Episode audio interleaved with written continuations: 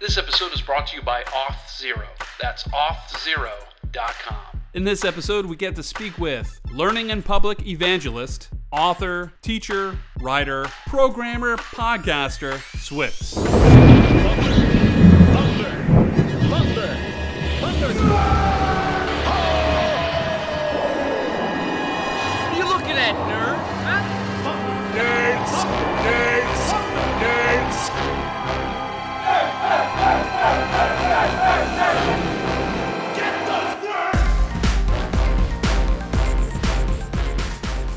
Welcome, I'm Frederick Weiss, and thank you for consuming the Thunder Nerds, a conversation with the people behind the technology that love what they do and do tech good.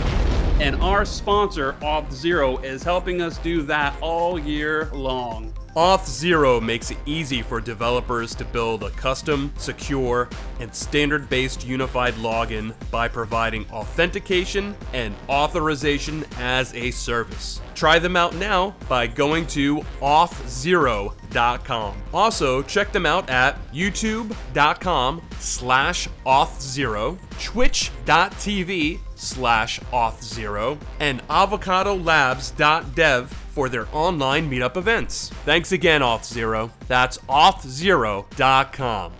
Thanks so much, Auth0. Really appreciate it. And let's go ahead and uh, welcome our guest. And, you know, speaking of a guest, we actually have a co host on the show today, which I'm so grateful to have. Before we get to swyx, we have Art Amana. Art, thank you so much for guest hosting with us today. You are welcome. Thanks for having me. It's great to be back. Yeah, absolutely appreciate it. And w- with that being said, and no adieus being further, let's get to our guest for today. Learning in public evangelist, speaker, author, teacher, writer, programmer, podcaster, swyx himself. Welcome to the show. Woo! Thanks for having me. Yeah, Always love your really. intros. Oh, thanks. Really appreciate it. It's uh, I, I feel really lucky to have both of you on the show today. So thank, thanks both of you. I guess at the start for for sharing your time. I, I know it's always um, a, a little challenging on a Saturday. So you know, thanks again. Yeah, my pleasure. Yeah. Hey, um, you know, I, I I know you were having some issues, swyx, with uh, with traveling. Uh, do you mind uh, talking a little bit about that? I think uh, you got caught up in that uh, Trump travel ban, and uh, now you're back in Washington. Am I am I correct there? Yes. Yes, sir, Seattle. Um, yeah, I went to Croatia for a conference, uh, the Shift conference, which is amazing. It's my first in-person conference in a long, long time, uh, and it's always amazing to have an, like an all all expenses paid uh, conference travel trip.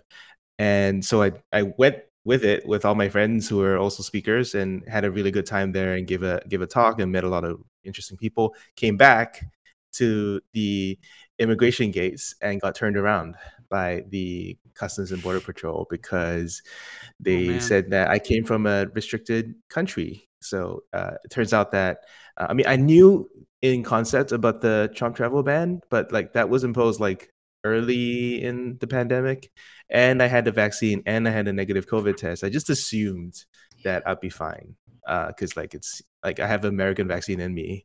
Um, Yeah. but no, it's just as a as a as a rule of law by executive proclamation, uh, I'm a higher COVID risk because I have the wrong piece of paper.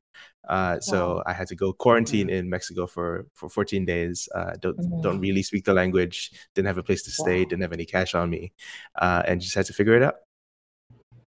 Wow. So what did did you did you not have a like your COVID registration card, or did that just not count? Didn't matter. Yeah, it didn't matter. D- didn't matter. That is so crazy. Well, you know, s- speaking of your travels, then I, I- I know you said you, you got caught up in Mexico, but um, eh, eh, you know, wi- within these travels, how how was everything? Did you feel safe with with the uh with with the vid going around? Like, was everybody masking Yeah, up? Is yeah, it is it a little bit better than than here? um, everyone's everyone's fairly actually. I think yeah, I would say I'll say that Europe is actually more uptight or strict about having your Mm. mask on uh, properly and at all times. So uh, yeah, that's that's even the the ironically surprising bit that the U.S. is enforcing Europe travel ban when uh, quite, quite honestly, like Europe is doing a better job of uh, of keeping their masks on. Yeah, that makes a lot of sense. It, it's it's it's interesting how that that all works, and hopefully within um, I don't know, maybe I'm being optimistic. In six months, we'll get to a place that's a little bit better. It seems that that Delta variant is uh, kind of slowing down in certain locations in the United States, and the same thing with what is it, the Mu, Mu? I don't know how you Lambda. pronounce it. Lambda, the is Lambda variant. One? Yeah, there's a new one? one? Yeah, Lambda. yeah, yeah, Lambda is picking up. Mm-hmm. oh, is that the yeah. one that's supposed to be like resistant to the vaccine or something such so. as that? Yes. Uh, yeah.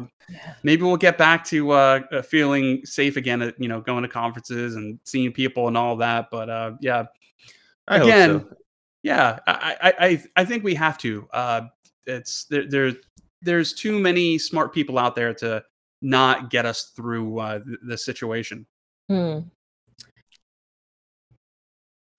so, uh, swyx, tell me a little bit about yourself in your own words. I know swyx is from your your name, Sean, and it's the initials within Chinese of your English and American name.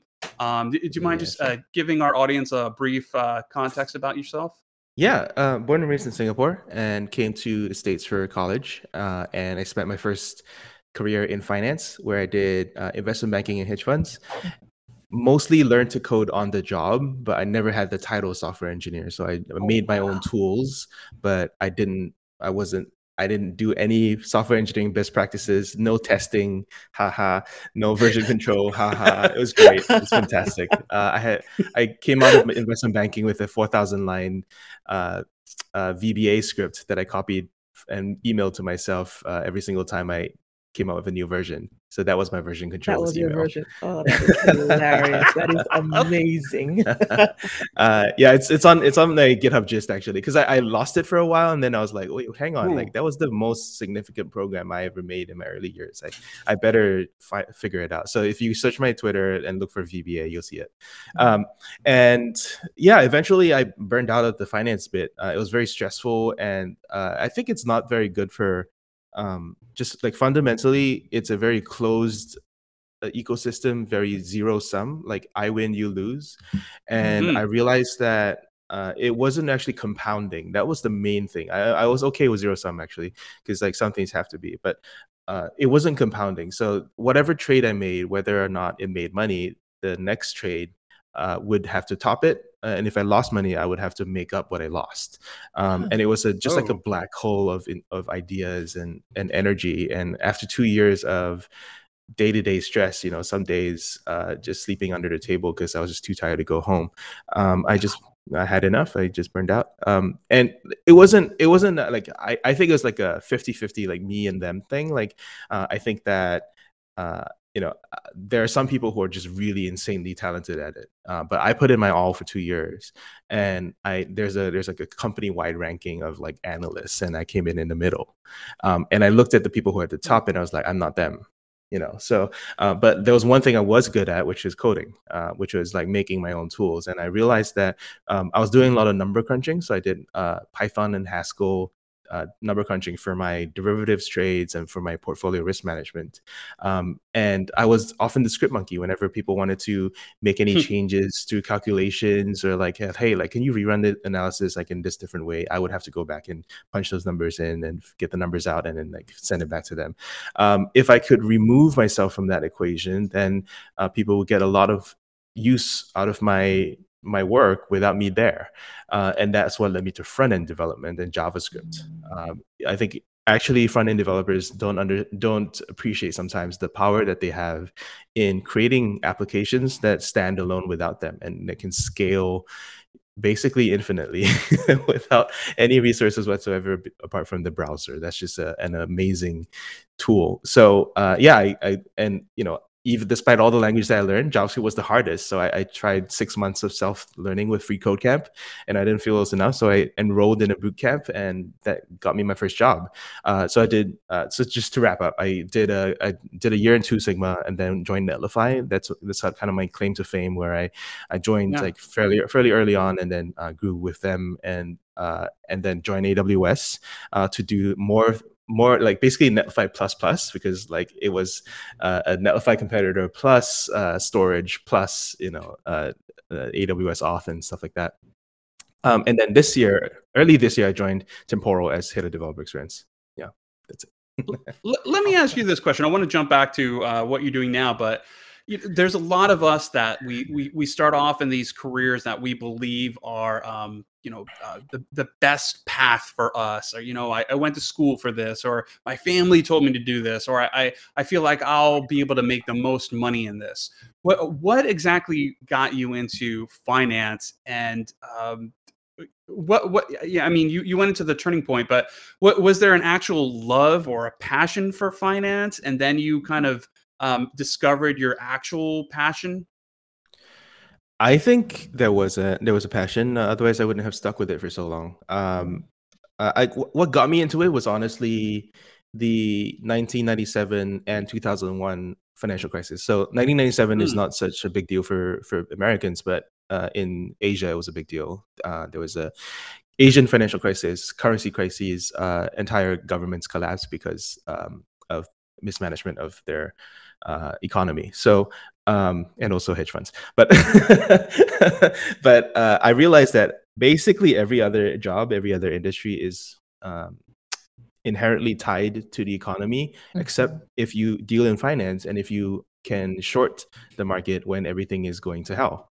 And I kind of saw that again during college. Uh, because I already decided on a career in finance, but during college, uh, I went through the the great financial crisis of 2007 2008 and again like everyone you know out of a job or like overextended in their loans or whatever but if you're a hedge fund you were managed you managed to be able to short the market. So uh, it seemed like the only career where uh, if you could call bullshit on oh i'm sorry i don't know if i can swear. If you can call bs on you can bs on on uh, sometimes central bankers who are mm-hmm. quite frankly you know they they deal their confidence men and confidence women.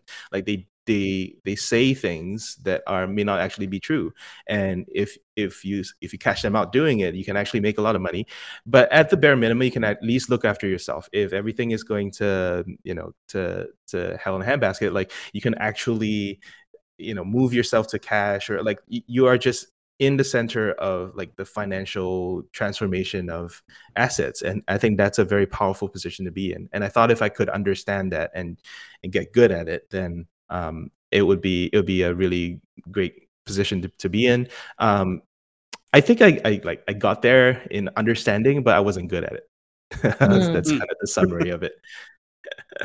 Um, i also didn't like the people i would say. Like yeah there were a lot of um, um huh. i think money like money is money is an interesting thing and when you deal with other people's money and you deal in very large sums of it like we were three we're a three person team running a billion dollars in uh, gross notional uh, value wow. uh, why i say why i say notional uh, uh, it's not actually we didn't have a billion dollars sitting around uh, that was including the shorts that we had so we were a market neutral long short fund so we had to you know buy 500 million dollars worth of shares but then also shorts uh, 500 million of other shares that which, which will hopefully go down and make profit on the difference. Um, and yeah i mean I, I, thought that, that that was my ideal position. I spent 10 years getting there and i got there and i realized i didn't like it. Um, so uh, was that was the second part of the question? Well i, I think that have, oh go ahead. please. no no no please. Yeah no i had that's an that's an incredible story, swyx, I have to say. And I guess a follow-up question. I know we need to get to the the rest of our talking points, but I'm curious to to hear you speak about how you because it takes a lot of courage, I feel. Like you can know that something isn't working for you and you can know that I'm not happy here and I'm not as fulfilled as I thought that I, w- I was going to be, but I still think it takes a certain level of courage to walk away from the familiar. So can you talk about like how how you more so the the mental and the emotional side i mean we know you transitioned out of that job but if you could speak to maybe any yeah. challenges you faced either mentally or emotionally or in terms oh, of yeah right mm-hmm. I speak to a lot of uh, finance refugees who are like me. They heard my story and then and then they want to do it, but then mm. they're kind of like, but I have a really comfortable life. You know, I yeah. get paid well in finance. Like, you want me to walk away from this?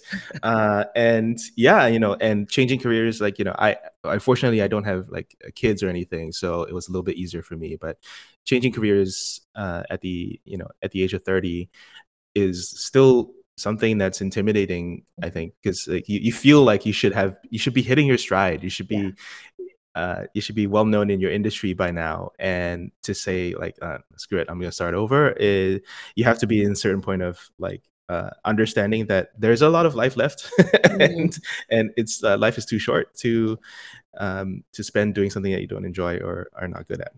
It Um, reminds me of a tweet you just put out the other day where, and, and I'm going to read this verbatim so I get it right. Yeah. There's a lot of quit, quote unquote, quit your job, indie hack your way to freedom on social media. I want to articulate a middle path, uh, work at a company on interesting problems, but also maintain side projects, reputation as backup, and long term game, aka have a job while not being your job. Hmm. Does that kind of go with that? Is that fair? Um, that was that's a slightly tangential thing, uh, but I was Sure. definitely my job uh, went during finance. Like there was nothing else Yeah. about me apart from my job, um, and I think, but it also applies to a lot of devs who are their job, and that's their whole identity, and they're kind of banking on their job treating them well to take care of them long term.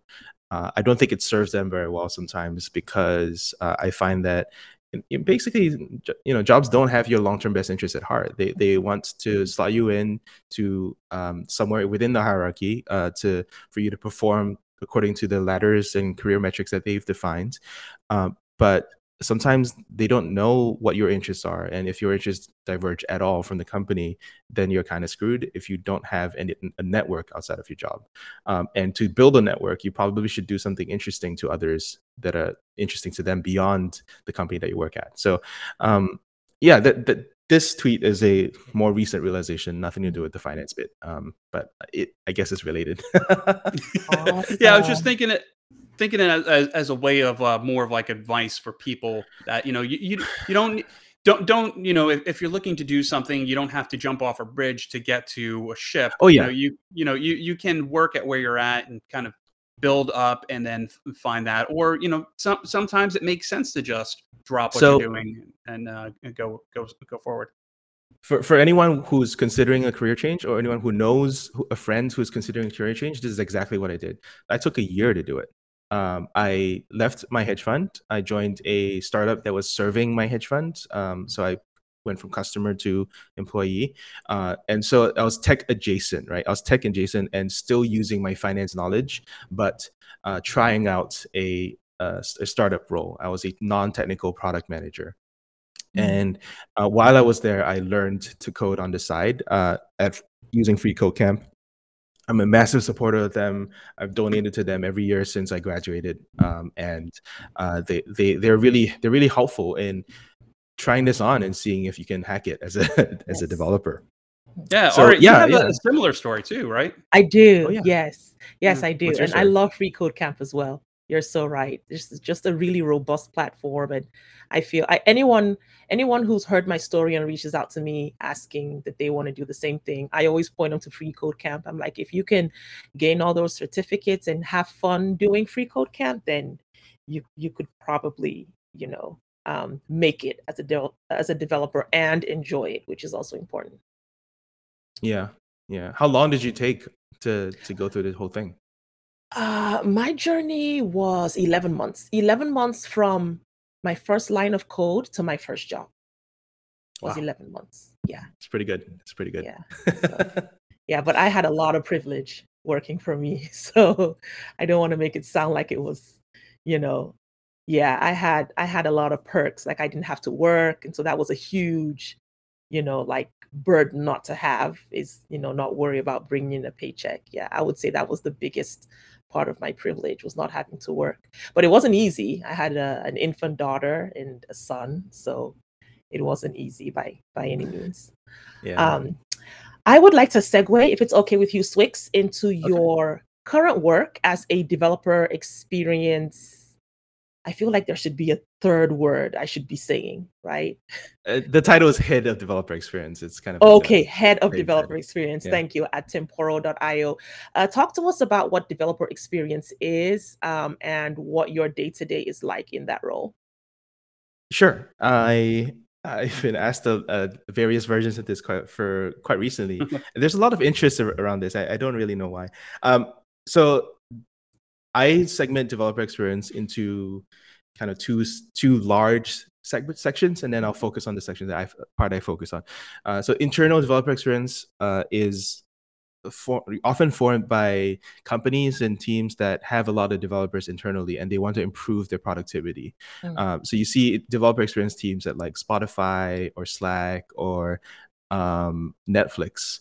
Uh, their customers are not developers, but internally they have a lot of developers, mm. and uh, if you can improve the, the productivity of 1% of them then you just gained you know the equivalent of like 100 developers for free right so uh, for those people the the way that i split it up is kind of um, you they're the three main buckets and and i think the netflix model is really interesting. If you listen to their podcast they talk a little bit about it. Uh, which is essentially uh, getting people started really quickly. So boot, the bootstrap phase that's the first bit. The second bit is uh, getting from code to deploy really really quickly. So that's kind of deployment i guess mm-hmm. or ci cd mm-hmm. and then the, the last bit is getting from production back to deployment. So getting data logs errors all that uh, feeding that into the dev environment so that they can respond to uh, incidents or yes. outages or errors very quickly. So uh, that's kind of like the full software development lifecycle that I really like in internal developer experience.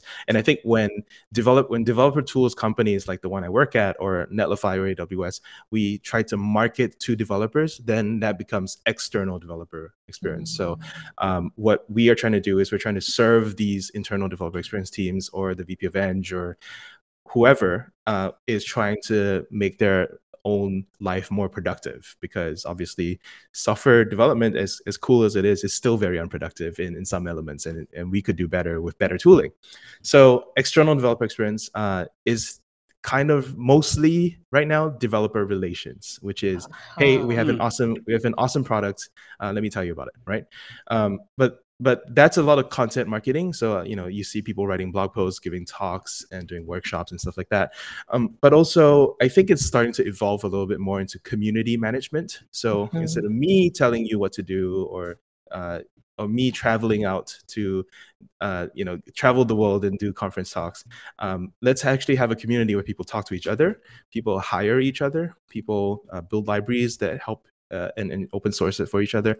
And they realized that a more vibrant community actually is a is a more sustainable moat than churning out content day after day after day, right? So uh, there's the content piece, there's the community piece, and then the last piece, which in, in my mind is that forms up external facing developer experience, is the product piece. Uh, mm-hmm. What what I mean by products is that um, no amount of advocacy you can do in the content, no amount of like, community user generated content or, or forum support or uh, uh, or conferences or what, what have you. No amount of that can fix a broken product. And if you could just give really good feedback to your engineers and PMs about, hey, I talk to a lot of users as part of my job. Uh, here's all here's what here's their pain points, and here's how what they struggle with when they go through our product right now. And if you build that into the product, that people don't have to read docs, they don't have to read blog posts, they don't have to read, they don't have to talk to any other humans. They just use your thing, and it just works. Awesome. You know, I hear you speak about um, just with the descriptions that you gave, and thank you so much for that. Was very helpful for me. Was the delineation between developer experience and developer relations, which is another term that I'm hearing more and more. Um, mm-hmm. Can you speak? Uh, can you speak to how you manage the flow of information as head of developer experience. Because from what i hear you describe there's like a lot of feed feedback loops happening either between the dx people and the developers whether internal external. How do you um, handle all that flow of information? And even from the applications and the technology itself and how do you handle that and almost um, um, like manage that information in a way that it, it becomes usable and actionable for the for for others. We don't handle it very well. Okay. Yeah let's just be honest right? Like uh, we're still figuring this out. Like um, I, I don't want to say you know i don't want to sit here in front of you and say like i have this all on uh, figured it out. Um, what we do is we hire really capable people and then we talk a lot and, yeah. and we talk about the, the, things that we come come across and we have uh, what we call a, a, crm a customer relationship management tool mm-hmm. that's that's notion essentially like we we take notes uh, when we interact with customers and potential customers. But also, we when you run an open source tool, because temporal.io is open source, um, there's just sometimes too many anonymous customers who, who you never really talk to again. So um, it's hard to take notes on everyone, and it's unrealistic. So we don't do that. Uh, we do that for you know large names and prospective customers that we, we expect to have a long dealing with. Um, and then I think surfacing issues in a holistic manner. So we love the word holistic internally within temporal. um, to me, what that means is like, okay, where does this slot within a developer's journey through temporal, right? Like uh, from the landing page to onto the first page of the docs to the hello world. Um, do we throw the book at them or do we? Uh, I, I realize throw the book is an idiom. Throw a book at them. Like, do we like how much information do we overload you with, and how much is above the fold because that's re- quite realistically all you're going to read on your first encounter. Mm-hmm. Um, and so, how, what can we squeeze in there that will get you interested and, and get you to come back? And then maybe the next level is after your interest, like how do we get you to a hello world that is not only productive but also like it, it's it sincerely is something that you cannot do uh, on your own or so, something that you would take a lot longer to do with other tools um, and then once you've decided to use the tool, how do we get you to production with all the best practices that we found so far, uh, deploying on your own cloud or on ours, and and then once you've deployed it, like what are the practices for optimization and scaling? Know, so so there's a whole journey that we've that we're mapping out, and I'm using that essentially to coordinate um, how we structure the docs, how we do developer relations, like our, our workshops and our content and, and all that. Uh, and then community wise, I think it's really helpful when people give you feedback. Where does it slot in that okay. in in that journey? So um, and then hopefully you you build it out. But um, I don't mean to say it's a, any by any means scientific. Um, you know, we we're a small team um, that is serving a, a, fairly large user base, uh, and it's a very complex product. So a lot of things get dropped. Um, maybe we could do a better job of it, but also I would just need someone full time taking notes. Thank you so much. Um, and uh, just rounding up, I guess, this section, um, it sounds like interesting work, um, very involved work. But as a developer, it doesn't sound like there's a lot of coding involved in developer mm-hmm. experience work. And so, how do you handle that as a developer individually?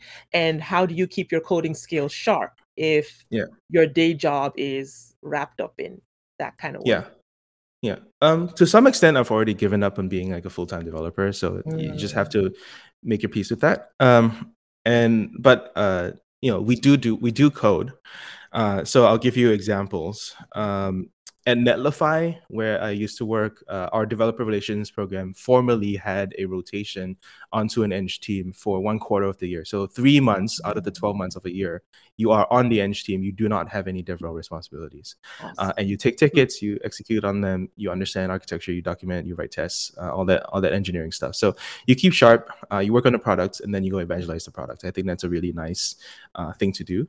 Unfortunately, three months is actually quite a short time to onboard and to offboard. Um, so people can't give you long running tasks and stuff like that. So uh, I, on some level, you're still not a real engineer, right? You're not maintaining something day in and day out. You're not on call for the thing that you wrote nine months ago. Like mm-hmm. uh, there are a lot of nuances that uh, you just don't get if you're a tourist. Uh, and and mm. let's face it, we're kind of tourists. Um, we do write a lot of uh, example code, so mm-hmm. demos, workshops, stuff like that. Uh, and for mm-hmm. me, so for example, we're building out a TypeScript SDK. I'm I'm engaged in API design, and that's some of the most heavy technical challenges I've ever faced. Uh, even though I'm not writing um, production code, I am determining the design of production code for years to come, which is a fairly uh, high stress job. Um, so, I mean, it's not high stress. I mean, I'm en- I'm enjoying it. I'm just saying, like, uh, to say that that is not technical is a joke. Like, mm-hmm. we're discussing we're discussing uh, API design and like implementation details and stuff like that. Um, there's there's a thousand more ways to be technical than like hands on keyboard committing code. So, uh, I don't know. That I think that's I'm, I'm enjoying it, and it's I'm not scared if I ever have to go go full time coding again that I've lost my touch. Awesome. Well, speaking of uh, coding, I would love to talk about our next subject, which is the uh, uh, coding uh, coding career handbook. Um, so, first off, when did you write this? When when when th- this was like a few years ago? No, this is April to May, uh, April to June 2020. That was last year. Yeah, yeah. That sorry, uh, that's what I meant by a few years. Time is going by quick. Uh, so, what was the what was the catalyst? What what made you write this book? I had two months off between uh, Netlify and and uh, Amazon, so I uh, I decided that I wanted to do an indie hack. Everyone was like launching their own books and like writing their own courses. I was like, okay, okay, I'll get into this. And you know, uh, I looked around for what's which of my blog posts have had the most readers, and my blog post on learning in public has had over a million readers, and constantly gets shout outs. There are bots that like are written because of it. There's translations. I think there's like 10 different translations now of, of that essay.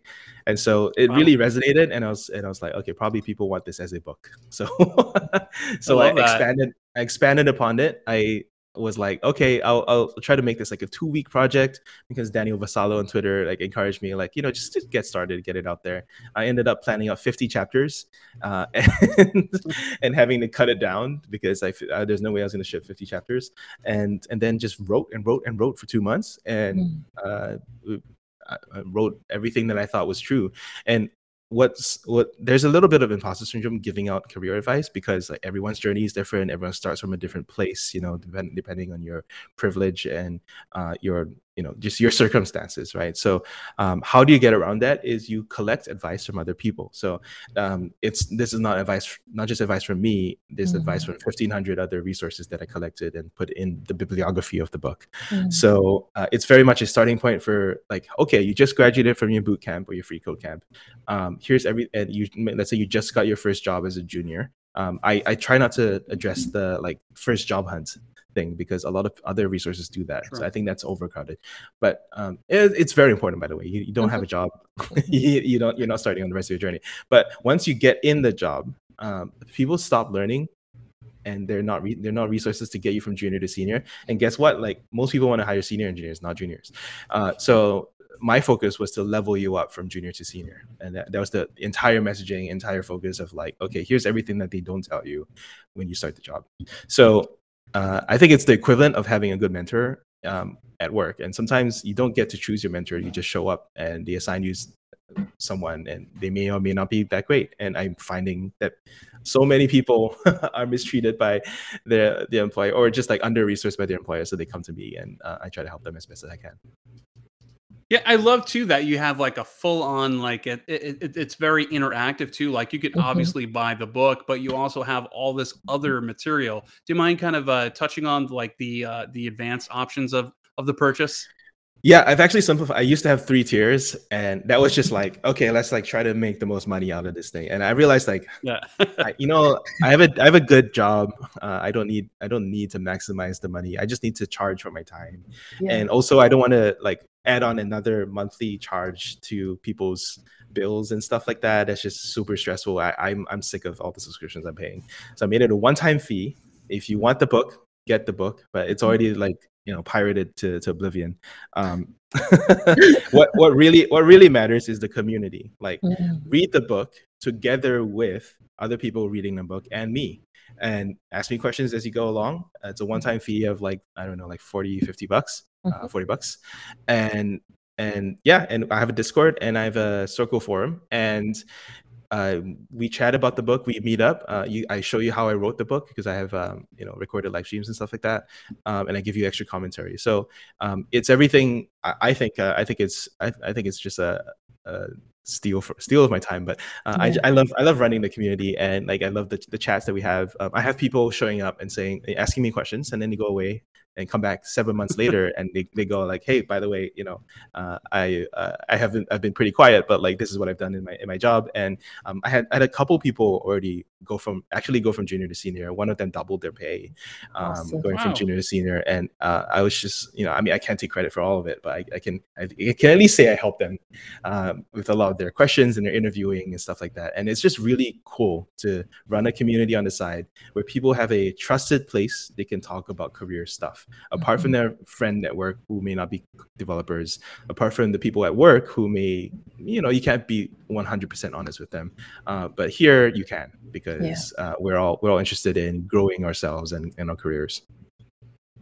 Speaking of uh, trusting people, uh, I wanted to talk a little bit about the the whole learn in public thing, if you don't mind. Like, uh, I, I I'm gonna read uh, a little bit from one of the PDFs that you had for free on here, uh, one of the chapters, which you, you communicate that you know uh, you've been trained your entire life to learn in private and and keep what you learn to yourself. Success is doing things better than everyone else around you, and of course, I'm gonna just just with brevity, just kind of um, uh, just reading some things here, but and of course you don't share your secrets with competitors, uh, which I found super interesting. And then you have here a point about egoless programming, where uh, you could learn so much on the internet for the low, low price of your ego. Do you mind just kind of speaking about this whole um, learn in public and why uh, it's it's important to let go of that uh, feeling of oh you know I, I don't want to put my ideas out there because you know I might get um, you know shamed for it or, or, or something such as this and you know one of the things that I did see um, you, talked a little bit about you know you don't want to build a brand of you know somebody not knowing things but it's also really important to put yourself out there and and get some eyeballs and and kind of share your learning experience with everybody right Yeah, that's that's true. Um, I think it basically takes advantage of the fact that tech is a fundamentally open and positive sum industry.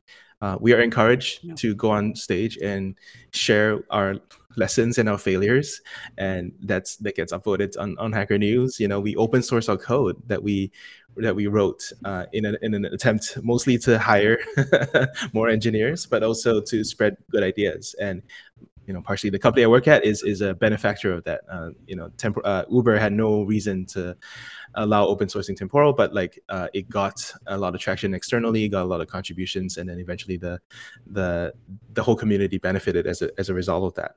Um, and so I think if I think if you do that for your own learning, you actually learn much faster than you would uh, by yourself. And there's a there's a few reasons why. So first reason that I I, think I list like nine reasons. So I'm not going to go through all of them. It's, it's way too long.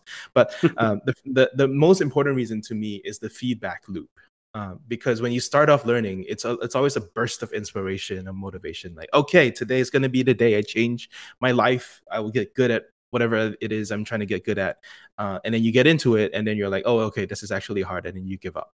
Um, so what the learning public does is actually it gives you a feedback loop of like okay when you share what you learn and people respond to you you have some impetus and external expectations to go like actually you know other people are in the same boat with me or they're mentoring me or they're looking up to me. I got to keep going. Um, and and that feedback loop actually uh, turns turns it into a positive cycle of like okay i'll i'll share what i learned get feedback on what i learned and then go fill in the gaps on what i didn't know that i thought i that i thought i knew. Um, and that's just a fundamental thing like i've done it for maybe four to five years now um, and i've already had amazing success and i just can't imagine it what if what happens when i do it for 40 years or 50 years. And i think a life of life lived where you learn together with others uh, that you're learning in public is just uh, such a more fulfilling one than something where you keep everything to yourself.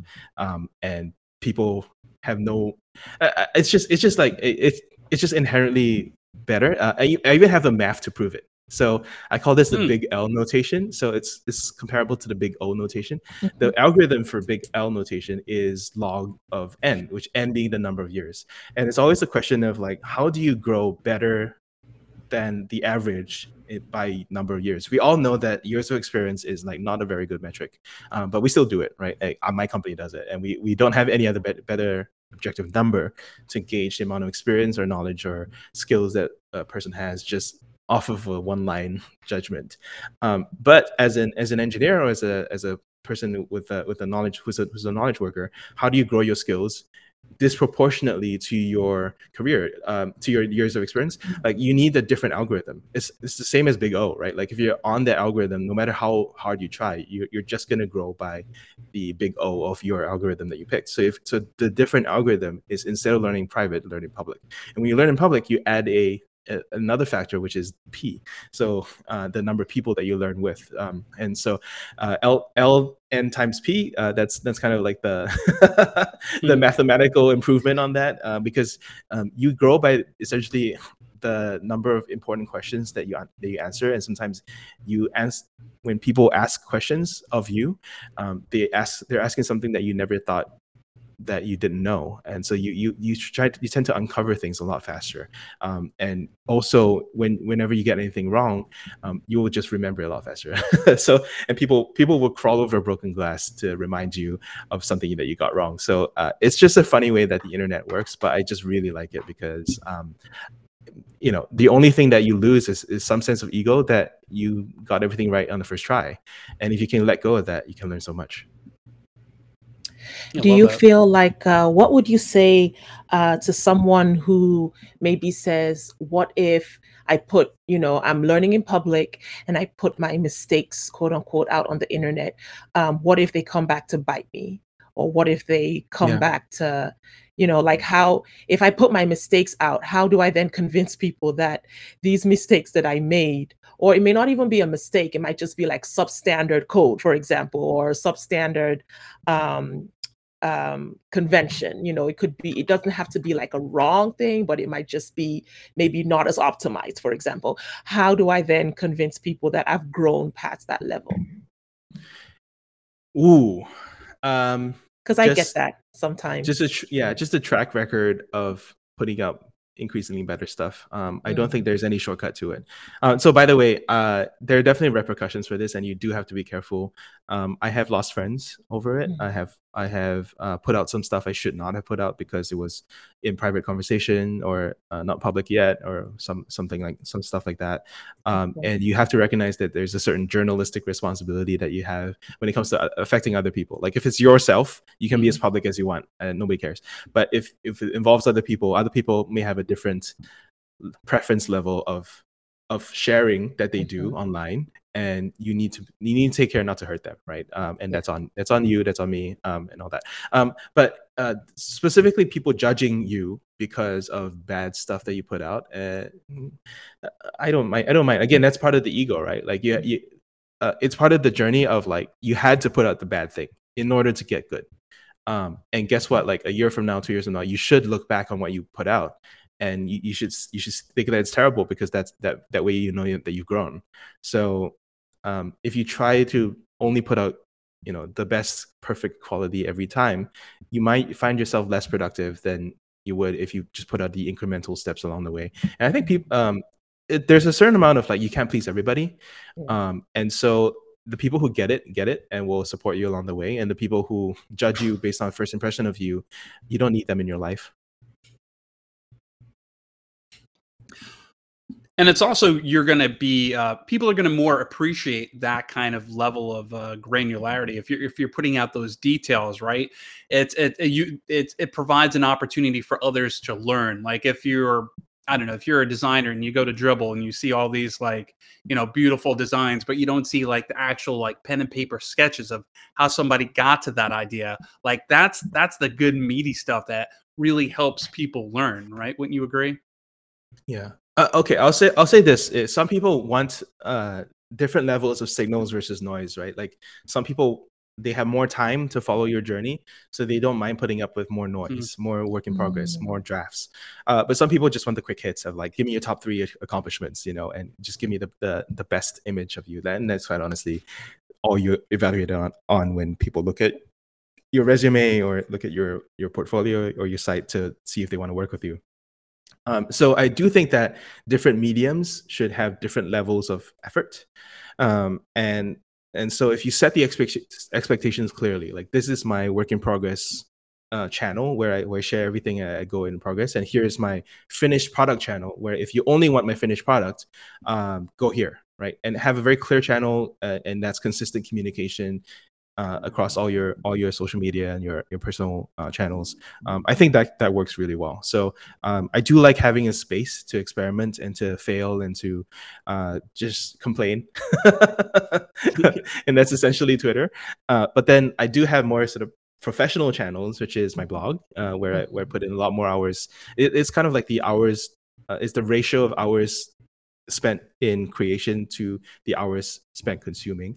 Um, so you want higher ratios on the the media that you own versus uh, lower ratios in uh, borrowed media borrowed platforms and borrowed platforms is literally like your, your tw- like anything that can be taken away from you eventually like twitter or youtube or whatever Mm. um Yeah. So so that's kind of how i think about it like um there's there's a uh, i spent 600 hours writing my book.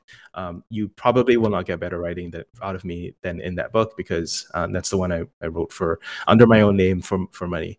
Um so uh but you know everything else like my, my tweets like you get it for free uh i don't put a lot of thought into them uh it's fine.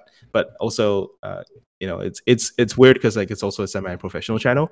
But um i do think that people sign up for the work in progress on, on Twitter in, in, in a way that's kind of different on than on YouTube or on a blog post. So I, I like that.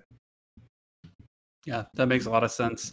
You know, we're getting short on time, and I do want to just quickly touch a little bit on your podcast, which I find just super fascinating. I am I'm, I'm hooked now, which is the the swyx mi- mixtape, and and it really is a mixtape. I mean, you talk about things like from um, the the six principles of influence to Pokemon Jazz, like it's it's anything and everything. And you it, and the mixtape part is you you know you bring in a lot of these pieces of media into the podcast. And I, first i just want to ask you uh, how did you come up with the idea? And uh, what what are people's responses to, to the show? Um, how did I come up with the ideas? I wanted so I had a dabble in uh pr- professionally or more highly produced podcasts, and I love podcasts. I listen to, uh, I subscribe to over 250 podcasts, and I listen to podcasts maybe like three to four hours a day. Thunder Nerds is on there, by the way. Uh, love the Oh, show. Uh, so so it's an honor to be on. Um, but also I think that podcast is a very lonely experience.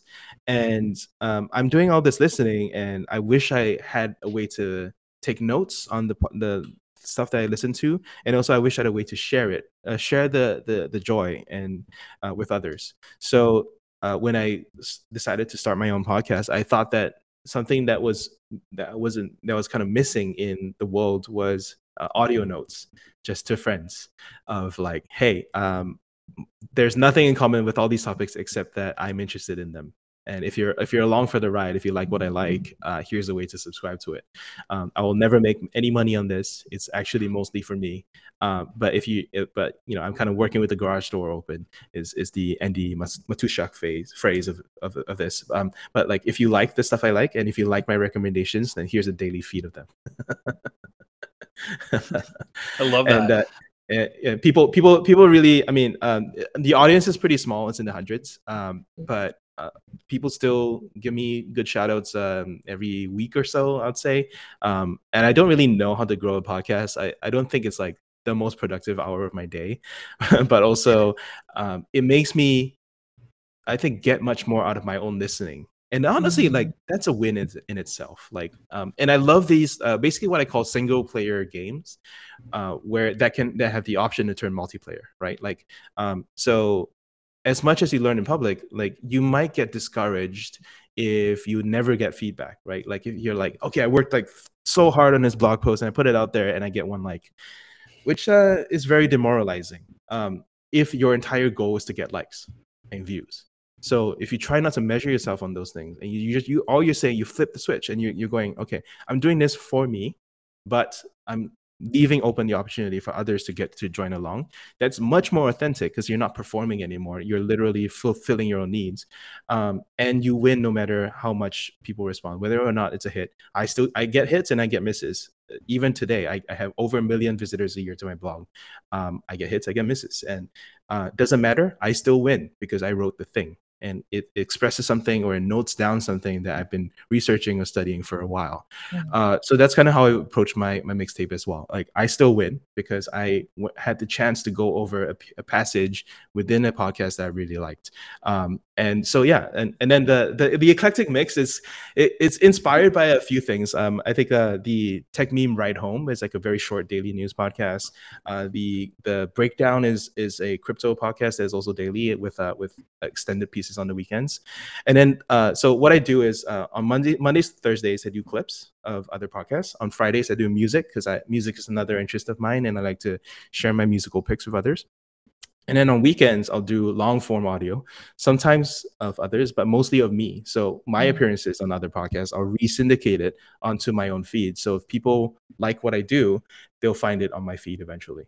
So uh, I like I like that all, all those all those things just just so that um, it makes it easier for people to find me, and also it makes it uh, it preserves it in case the other podcast goes away. well, I'm looking forward to us being on uh, on the mixtape. exactly. no, I know what you feel, what you mean because I have the same thing. At least for me, is where um, like like I I, I take a lot of notes. Like or, or well, contest to this, you saw like I take a lot of notes. I do a lot of research on every guest, and for me, like I if even if we don't like ask like 10% of the questions, I still feel justified because I got to internally uh, learn from all these things and I got to learn from you. Uh, and it's it's very fulfilling for me. So uh, everybody else getting a little bit of the the podcast out there, like that's just a bonus. You know, for, for me, I, I I do it for me. Yeah. Yeah. Um, I think people also like commentary on podcasts, like meta commentary. So that's what, what I try to do on, on most episodes. Like, why should you listen to this? What did I learn from Mm. it? What is my personal connection with this uh, 10 minutes of audio that you're about to hear? Um, and it's basically friend like like you would if you're talking in person to a friend and saying, I heard a really good podcast yesterday. Let me tell you about it. Right. Like, Mhm. um, and so I think it's great. So I don't, Me I- too. I, don't know where to go. I don't know where to go with it because like um, I also want to grow on YouTube, and so Mm. like there's only so many hours in a day, and Yeah. uh, I would- I I would what your thoughts love to. I would love to see it as as a as a YouTube thing. I, I think you would do great with But that. I video is so hard.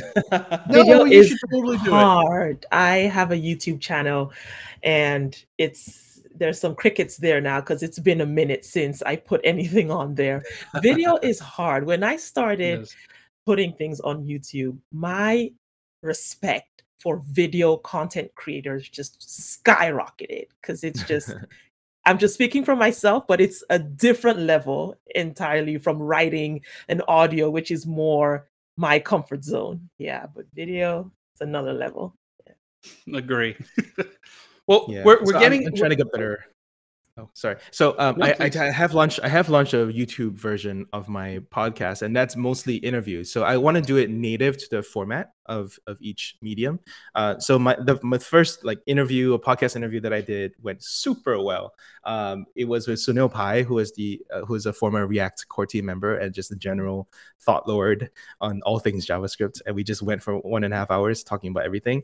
And when you touch on every company's product, uh, they listen and then they spread it on their, in their newsletter, their uh, their their followers.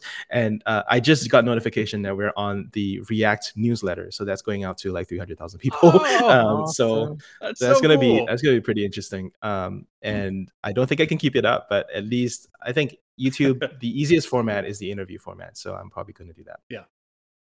Nice. I'd love to. I'd love to see that. Please do that. Well, we're, we're getting to the end of the show, and I'd like to ask two questions here. First way, what's the uh, what's the best way for people to get a hold of you? Obviously, we'll put all this in the show notes, but I'll sure. ask you. Um, yeah. Uh, my my site is swyx.io. My Twitter is at swyx, and then um, I guess if you want to email me, swyx at swyx.io. Uh, everything's available on on my website anyway, so just go there. Um, that's it. Perfect. And the last thing is if you could provide our audience with some parting words of wisdom. Learn in public. I think it changed my life. It's changed the lives of many, many, many, many, many others uh, before me and after me. Uh, and don't don't need you don't need to credit me at all because uh, you just take it and run with it. It's and and, and I hope it changes yours too. Swix, the, the last thing I wanted to ask you, I see that guitar in the background and it's just itching at my brain. Are you going to sing us off? I know. I I uh, I'm still Come on, learning go the ahead guitar. and grab it. You can do it. I, You I'm can still do learning it. the guitar. Do Learn in public, swyx. Learn in Learn the public. guitar Yeah, thank in you. no, but it public. sounds it sounds terrible. Let's, let's hear it. Come on. We, we've heard worse. Come on. Let's hear it. really? Just one song. Yeah, absolutely. Jesus. Okay, you if you insist. Um, I'm I insist.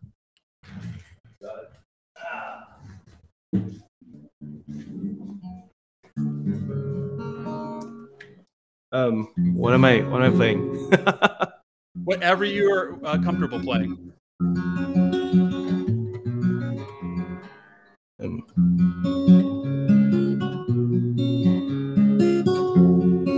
it's it's out of tune. It's amazing. Ah, fuck. No, keep going. It's amazing how you can speak right to my heart. It's the the G is like just way out of tune. Oh my god. Um, No, no, no. Stop doing that. You sound great. Your voice is awesome. Um, but it really bothers me as a musician. No, no. Keep going. I can appreciate that.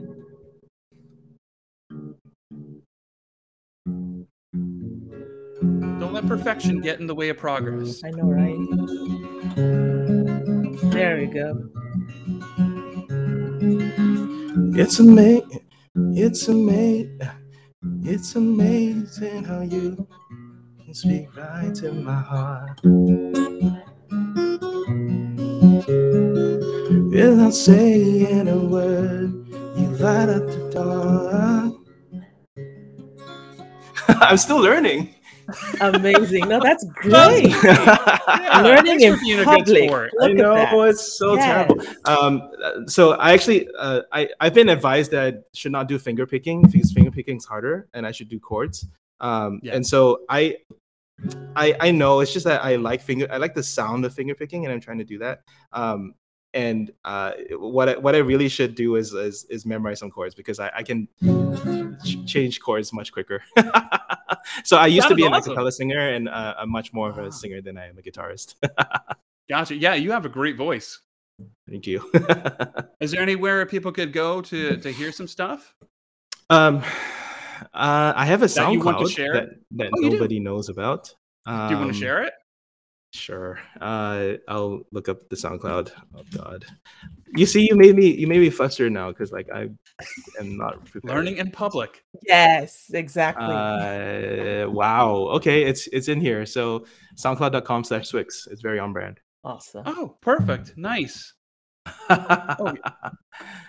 uh, so yeah, that's my acapella stuff. Um, I would like to, you know, do multiple instruments, but um, uh, that's that's beyond my reach right now. Do you mind if we put that in the uh, show notes? yeah, yeah, go ahead, go ahead. Um, Nice, It's not active, but um, awesome. oh man, you you flustered me. You're uh, this is like one of my most insecure things because I don't practice enough, and I, I really wow, need but to. you're the learning in public evangelist now. That's I know, right. And I that know. good, man. You have an amazing voice. Thank you. Very. Yeah. Yeah. Well, swyx, that's it for our show. All right. Do, do you have any more questions? I have thoroughly enjoyed myself. Thank you so much for coming on, swyx. Yeah, I had a Um, good time learned a too. lot and just so encouraging. Thank you. Yeah, same. and Um, th- thank you, Art, for for co-hosting today. Absolutely. This was fun. Yeah. You, you got some more? I found I found my chords. You wanna you want you want me to try it again? Do you have time? ahead. I- I yes. don't. Yes. Yes, we do. Please. Remember those walls I built? Baby, they're tumbling down. Didn't even put up a fight. Didn't even make a sound. I found a way to let you in, but I never really had it out.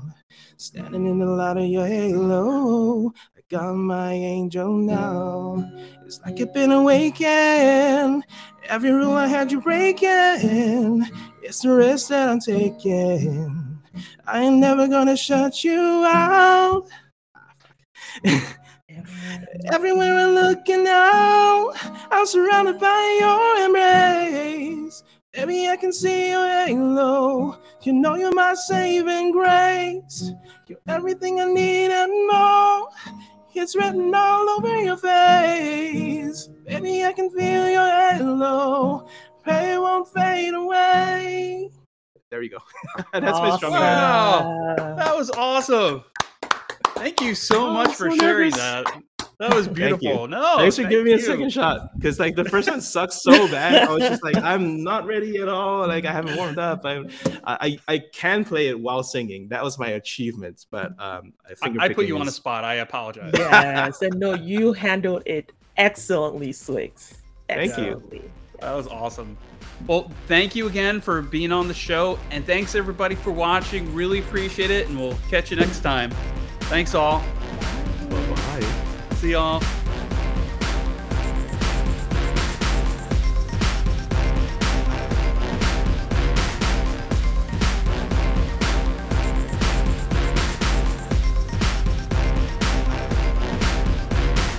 Thanks for consuming the Thunder Nerds. We honestly and sincerely appreciate you watching and or listening to the show. Please subscribe on YouTube and iTunes. Write us review, kick a few stars our way.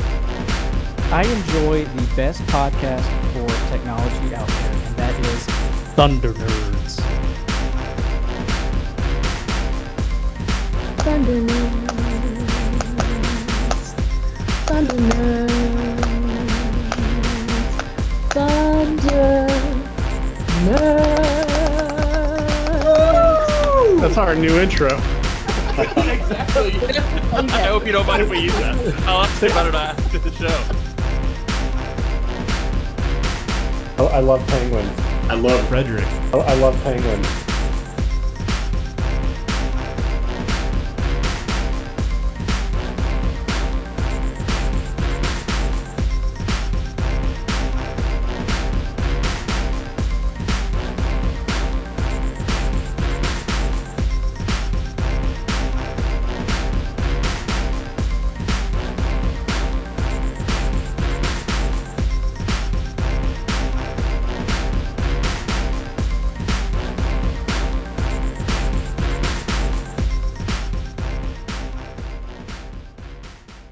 I should have known the Territor didn't mean us any harm when the Sword of Omens didn't obey me. And anyway, it was just plain stupid to assume it might be bad just what the fuck am I talking about?